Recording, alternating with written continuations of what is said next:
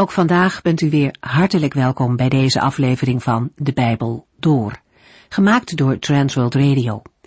Voor meer informatie kijkt u dan op onze website transworldradio.nl. In deze serie gaat u in vijf jaar tijd met ons de Bijbel door, van Genesis 1 tot en met het laatste vers in Openbaring 22. We zijn bezig in het boek Prediker, hoofdstuk 9. In de laatste hoofdstukken van dit Bijbelboek staat de eindigheid van de mens en de onzekerheid van het leven centraal. Hoe je daarmee omgaat, dat is de vraag waar Prediker op ingaat. Aan het begin van hoofdstuk 9 maakt hij duidelijk dat niemand aan de dood ontkomt. Ieder mens krijgt ermee te maken. En voor sommige mensen is dat een reden om slechte dingen te doen, ontdekt de prediker. Het ontbreekt hun aan hoop, de enige zekerheid in de toekomst die ze kennen is tenslotte de dood. En daarom kiezen zij hun eigen onverstandige weg en leven voor zichzelf. Prediker geeft echter in het eerste vers ook een andere mogelijkheid aan. Het feit dat een mens sterft, betekent niet dat hij aan zijn lot overgelaten is. Prediker zegt, rechtvaardigen zijn in de hand van God. Al onze dagen zijn bij God bekend. We weten niet wat de toekomst brengen zal, maar we weten wel wie de toekomst in handen heeft.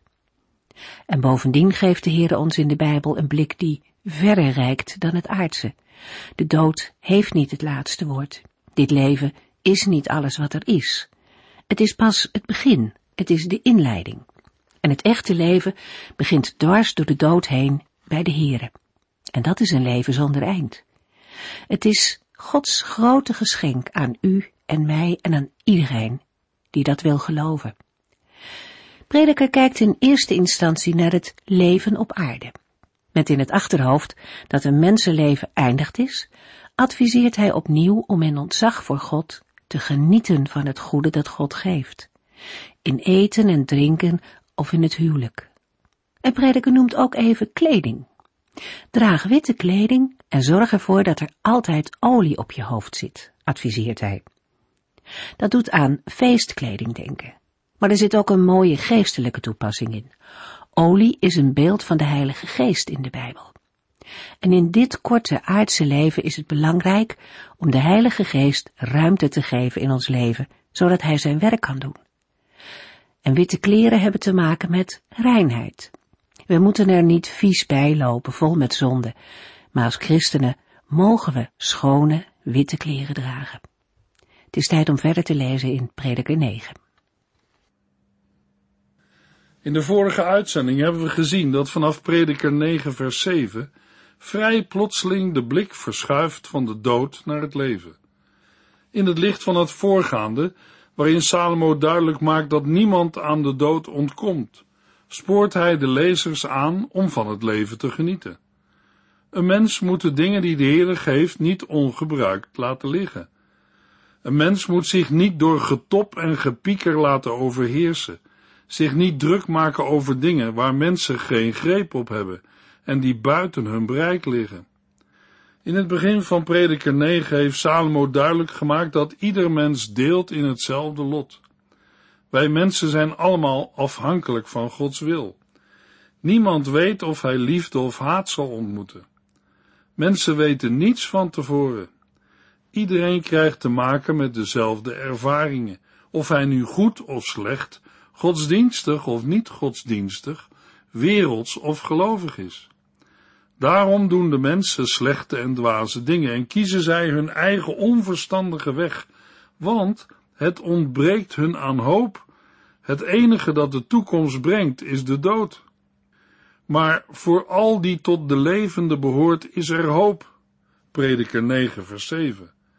Ga daarom maar gewoon door met eten en drinken en wees er blij mee, want zo heeft God het altijd al gewild. De verzen die volgen omschrijven welk deel of loon de levenden hebben.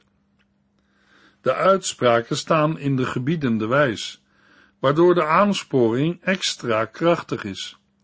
In prediker 9 wordt gezegd, ga, eet je brood met blijdschap en drink je wijn met een blij hart. Als motivatie lezen we, zo heeft God het altijd al gewild. Prediker 9, vers 8 tot en met 10. Draag feestkleren en zorg dat u er goed verzorgd uitziet. Geniet van een gelukkig leven met de vrouw van wie u houdt gedurende de dagen van uw voorbijglijdende leven, want dat komt u toe in dit leven, bij alle moeite die u zich op aarde getroost. Benut alle mogelijkheden die je krijgt om iets te doen, want in de dood waar u naartoe gaat, bestaat geen werk, geen voorbereiding, geen weten en geen begrijpen. Ook al heeft een mens geen greep op de dingen die gebeuren, en weet hij niets van tevoren, toch zijn er tijdelijke en betrekkelijke dingen die de Heere heeft gegeven om van te genieten. Daar moet een mens oog voor krijgen en hebben. Het opent namelijk op aarde en onder de zon een weg naar blijdschap, dankbaarheid en levensgeluk. Een leven in het besef van de dood moet niet leiden tot verdriet en pessimisme over het leven, maar juist tot blijdschap en genieten van het huidige leven. Prediker 9 vers 8 tot en met 10 maakt duidelijk hoe een mens het beste kan reageren op de werkelijkheid dat het leven kort is en de dood onvermijdelijk, namelijk door ten volle van het ontvangen leven te genieten. De woorden dat de Heere zijn goedkeuring geeft aan het genieten van eten, drinken, goede dagelijkse verzorging en het huwelijk, met inbegrip van intimiteit en seksualiteit, sluiten aan bij de overtuiging die we op meer plaatsen in de Bijbel tegenkomen. De schepping is door de Heere gemaakt en daarom een goede plaats waarin de mens ten volle mag leven, ondanks de verwording en het verval die door de zondeval is ingetreden. Prediker 9 vers 11 Opnieuw keek ik over de aarde en ik zag dat de snelste man niet altijd de wedstrijd wint, dat de sterkste niet altijd als overwinnaar uit de strijd komt, dat wijze mensen vaak arm zijn en mensen met grote vaardigheden niet als vanzelfsprekend beroemd zijn. Alles komt neer op geluk, op het juiste moment op de juiste plaats zijn. Een mens weet nooit wanneer hem iets zal overkomen. Hij is als een vis die in het net wordt gevangen en als een vogel die in een strik komt vast te zitten. Deze twee verzen vormen enerzijds de afsluiting van de voorgaande verzen over dood en leven, maar anderzijds ook het begin van een nieuw thema. Het nieuwe thema is dat het leven vol onzekerheden en tegenstrijdigheden is. Salomo verwoordt zijn waarnemingen in tegenstellingen die duidelijk maken dat het in het leven vaak anders loopt dan wij zouden verwachten. Het zijn niet altijd de snelsten die als eerste aankomen, niet altijd de sterkste die een oorlog wint, niet altijd de wijzen die rijk zijn, niet altijd de mensen met grote vaardigheden die beroemd zijn. De reden dat dit zo is, ligt in het feit dat tijd en toeval voor mensen onverwachte gebeurtenissen zijn die hen overkomen. Maar voor de Heer is dat niet zo. Een mens weet niet wanneer het zijn tijd is om te sterven, hoe sterk of wijs hij ook is. Zo onverwachts als vissen gevangen worden in een net, of vogels in een val, zo raken mensen plotseling verstrikt op het moment dat de dood op hen valt.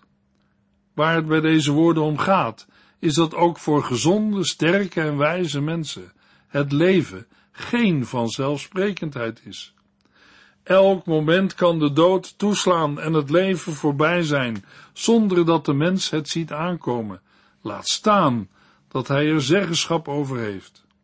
Maar de versen 7 tot en met 10 maken duidelijk dat dit besef een mens niet tot wanhoop moet drijven, maar moet aansporen tot het genieten van al het goede dat de Heer in zijn schepping heeft gegeven. Prediker 9, vers 13 tot en met 18. Bij het observeren van het menselijke maakte ook het volgende een diepe indruk op mij. Een klein stadje met slechts enkele inwoners werd belegerd door een koning met zijn leger. In dat stadje woonde een wijze arme man, die wist wat er moest gebeuren om de stad te redden, maar niemand dacht eraan hem om raad te vragen. Toen besefte ik dat men die arme wijze veracht en niet naar hem luistert, ook al is wijsheid beter dan kracht. Maar toch zijn de rustige woorden van een wijs man beter dan de kreten van een koning van dwazen. Wijsheid is beter dan oorlogstuig, maar één dwaas bederft veel goeds. In vers 13 wordt een nieuwe waarneming ingeleid, die in het verlengde gezien moet worden van de observaties in voorgaande verzen. Salomo typeert de waarneming als wijsheid. Het maakte diepe indruk op hem. Op zich is dat ironisch, want de wijsheid waartoe Salomo komt, is tegenstrijdig genoeg de wetenschap dat wijsheid niet altijd oplevert wat mensen ervan verwachten. In een vertelling van een waargenomen gebeurtenis maakt Salomo duidelijk wat hij heeft vastgesteld. Hij zag een klein stadje met maar weinig inwoners. De grote koning trok op tegen het kleine stadje en belegerde het met zijn leger.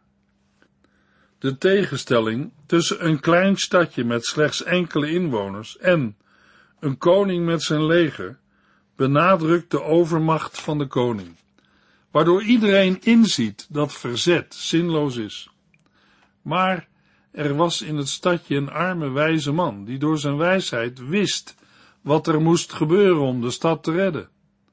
Salomo had al eerder opgemerkt dat de wijzen niet altijd in de gunst staan van hun medemensen. En dat is hier ook het geval. Maar niemand dacht eraan hem om raad te vragen. Het verhaal wordt niet afgemaakt, maar het einde laat zich raden. Het kleine stadje wordt verwoest en de inwoners gevangen genomen of gedood. Op basis van de getekende situatie komt Salomo tot de volgende overweging. Enerzijds bevestigt hij het uitgangspunt dat wijsheid beter is dan macht. Want de wijsheid van de arme man had het voornemen van de koning met zijn leger teniet kunnen doen. Maar tegelijkertijd, en dat is waar het hier om gaat, wordt de wijsheid van de arme wijze man veracht en worden zijn woorden niet gehoord. Salomo's overweging wordt daarna samengevat in twee kernachtige spreuken, die algemeen gesteld zijn, maar die tegelijkertijd nauw aansluiten bij de vertelling van Salomo. Prediker 9, vers 17 en 18. Maar toch zijn de rustige woorden van een wijs man beter dan de kreten van een koning van dwazen. Wijsheid is beter dan oorlogstuig, maar één dwaas bederft veel goeds. De eerste spreuk bevestigt dat wijsheid op zichzelf beter is dan macht. De woorden die een wijze in alle rust spreekt, worden beter gehoord dan het geschreeuw van een heerser onder dwazen. Deze laatste woorden zijn in de context een typering van de dwaze leider van het belegerde stadje. De tweede spreuk bevestigt het uitgangspunt dat wijsheid op zichzelf beter is dan macht maar maakt tegelijkertijd duidelijk dat het niet altijd opgaat. Wijsheid is beter dan oorlogstuig, maar één zondaar of dwaas zal veel goeds kapot maken of teniet doen. In de situatie van de vertelling van Salomo had de wijsheid van de arme wijze man het wapentuig van de koning kunnen verslaan. Maar de dwaze leider van het kleine stadje heeft die wijsheid teniet gedaan, met alle tragische gevolgen van dien. De strekking van het gedeelte is duidelijk. Wijsheid heeft gunstiger gevolgen, en het is daarom te verwachten dat mensen wijze woorden zouden aannemen. Maar in de realiteit van het leven gaat het vaak anders en wordt de wijsheid al te gemakkelijk terzijde geschoven. Wijsheid leidt niet altijd tot succes. Prediker 10, vers 1 tot en met 4. Dode vliegen zullen zelfs een pot zalf doen stinken. Ja, een kleine dwaas kan veel wijsheid en aanzien teniet doen. Het hart van een wijs man laat hem het goede doen, maar het hart van een dwaas leidt hem naar het kwaad. Waar de dwaas ook heen gaat, steeds ontbreekt het hem aan verstand, zodat iedereen merkt dat hij een dwaas is. Als u van uw meerdere de wind van voren krijgt, neem dan geen ontslag. Een rustig optreden kan fouten voorkomen. Prediker 10 bestaat vrijwel geheel uit spreuken, die vooral te maken hebben met wijsheid, dwaasheid, macht en onzekerheid. Thema's die door heel het Bijbelboek Prediker heen op allerlei manieren terugkeren. Sommige spreuken in Prediker 10 hangen nauw met elkaar samen.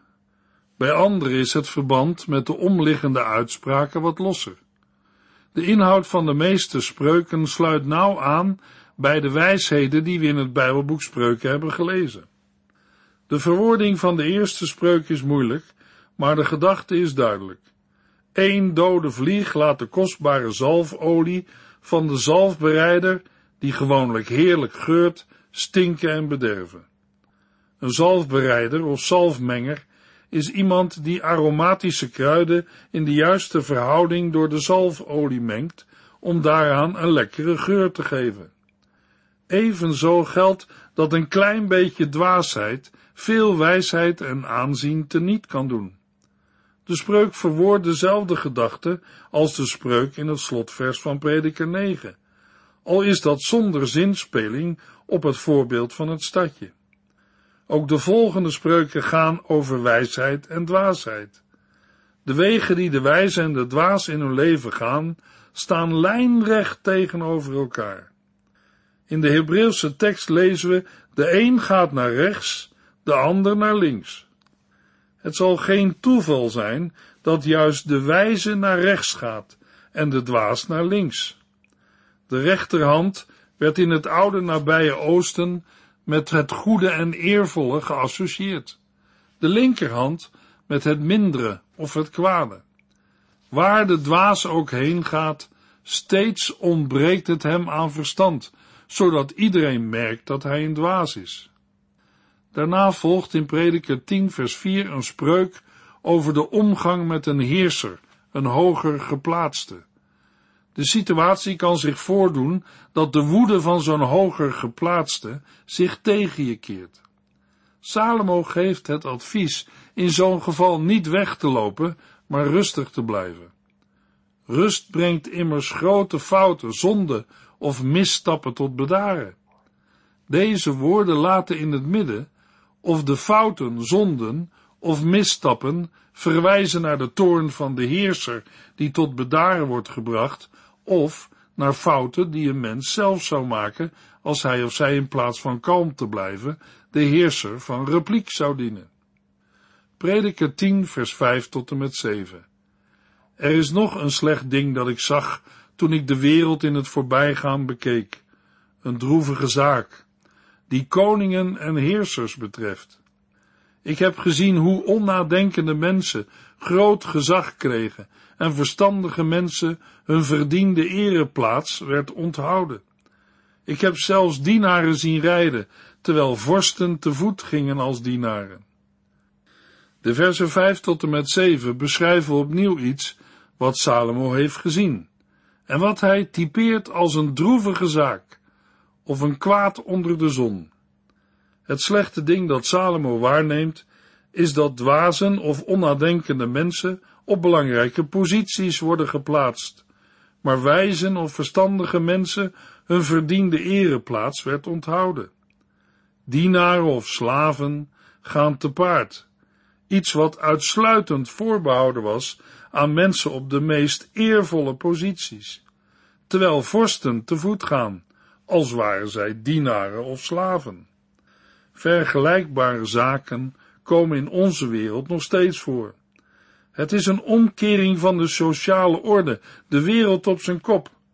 Dwazen horen niet te regeren, en dienaren horen niet de plaats van vorsten in te nemen, want zoiets is rampzalig voor een land. Ook in het Bijbelboek Spreuken worden dergelijke misstanden gezien en afgewezen. De omkering die hier wordt beschreven, sluit aan bij de thematiek van Prediker 9, vers 11 en 12, waarin duidelijk wordt dat in de harde realiteit van het leven de dingen zo vaak anders gaan dan zou moeten, of dan mensen zouden verwachten. Het is niet altijd de wijsheid die de wereld regeert. Helaas wordt de dienst vaak door de dwaasheid uitgemaakt, met alle kwalijke gevolgen van dien. Prediker 10 vers 8 tot en met 11 Wie een put graaft, kan erin vallen. Wie een oude muur sloopt, kan gebeten worden door een slang. Terwijl u aan het werk bent in een mijn, kunnen vallende stenen u verpletteren. Elke slag van uw bijl kan gevaarlijk zijn. Een bottenbijl vraagt veel van uw krachten.